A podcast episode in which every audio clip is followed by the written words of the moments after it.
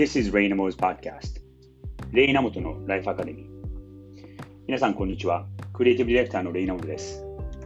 今日話そうと思ったのは、ちょっと今までの仕事ちょっとずれるかもしれないんですが、イカゲームがなぜあんなに世界中で大ヒットしたのかっていうことについて考えてみたいと思います。アメリカで去年、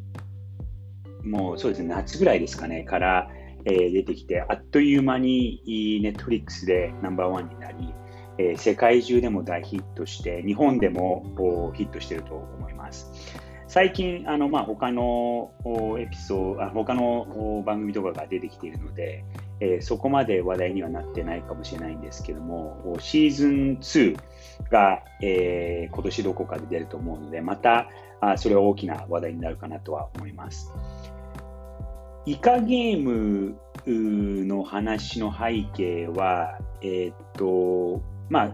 まとめて言うとサバイバルゲームで見たことのない方のためにあまりあのネタを明かさないようにしたいと思うんですけども、サバイバルゲームで、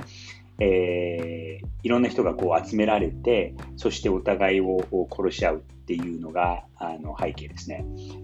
でよく考えると、このサバイバルゲームのお話の背景っていうのは、もう過去にたくさんやられているストーリーテリングの形だとは思います。日本でもこのサバイバルゲーム形式の映画だったりとか番組ありますし、韓国でもありますし、アメリカでもありますし、世界中にこのストーリーの形っていうのは、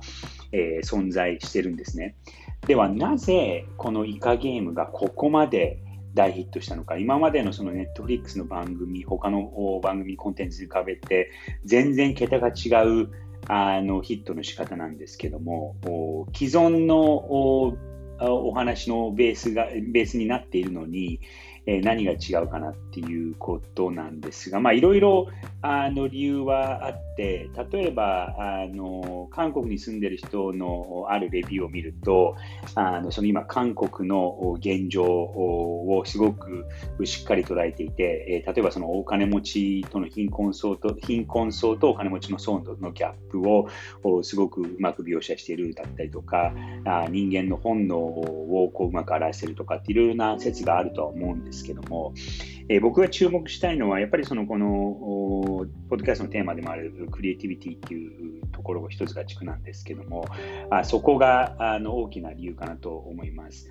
コンテンツの事業っていうのはやっぱりクリエイティビティがないとやっていけない事業でないとどんどんどんどん他に抜かれてしまいますしやっぱりその、え、人の心に刺さるっていうものはあのクリエイティビティを生かさないとできないことだと思います。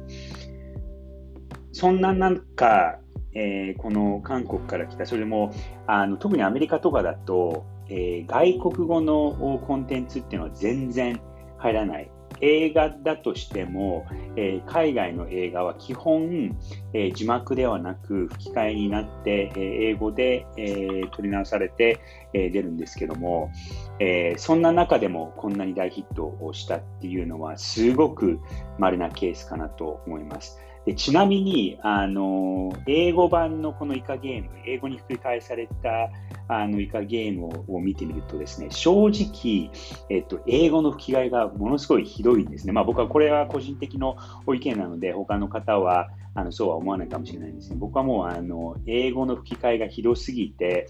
で、あの字幕で見てたんですけども、字幕で見ると、まあ、あの僕は韓国語は理解できないんですけども、その喋り方とか、その俳優の皆さんの演技の仕方が全然違って見えるので、あのもちろんあのオリジナルバージョンの方が全然いいなと思ってるんですけども、その英語の吹き替えがあのあそこまでひどくてもヒットしているっていうことから紐を解いていくと、ビジュアルの質かなと思います。先日ちょっとあのディオールの展示会について、えーと、ビジネスの上でのカンセルの大切さという話をしたんですが、えーと、そこにつながる話でもあるんですけども、えー、結論はですねあのイカゲームがヒットしたあ大き大きくヒットした一つの理由っていうのは、えー、一言でまとめるとアートディレクション。だと思うんですね。アートディレクションという言葉はあまり聞き慣れない言葉かもしれません。特にその、えっと、クリエイティブの世界ではないところで働いている方は、アートディレクションという言葉はあまり聞かないことかもしれないんですけども、アートディレクションっていうのはその、えー、美意識だったりとか、その見せかけをどうやって、えー、表現するかっていうところを専門とした領域なんですけども、えー、全体的に見て、まあ、もちろんその撮り方とかもあるんですけども、そのセットの作り方だったりとか、えー、衣装の作り方だったりとか、あのすごくシンプルなところもあれば、すごく豪華になっているところもあったりとかして、えー、今までのサバイバルゲームにはないアートディレクションが、えー、コミカゲームではされてる。そして、やっぱりその質もすごく高いですし、その見てるだけでもこう満足できる、もちろんその、ね、言葉をがわからないと話はわからないんですけども、こうビジュアル的にもそういうそのエステティックスがすごく質が高くて、えー、言葉を超えた表現っていうのがあのできているからなのかなとは思います。あのイカゲームのその内容は現実ぽいんですけどもめちゃくちゃ非現実的で、えー、まああの不可能ではない話なんですけども、まあ、あれが起こるのは結構ほど遠いかなっていう内容でもあるんですが、もしかしたら、えー、もうどっかで起きているかもしれない、もしかしたらこれから起きるかもしれないようなあの世界でもあるので、そういうその現実から逃避できるっていうのもあるんですけども、それをそのアートディレクションという感性を使って、えー、ああいう形に仕上げているのが、イカゲームが大ヒットした理由の、僕は個人的にはそれが最も大きな一つかなと思います。皆さんもこれいろんなご意見があると思うので、えー、ぜひいろんなあのご意見があったらお聞かせください。ということで、今日はこの辺で。Have a nice day!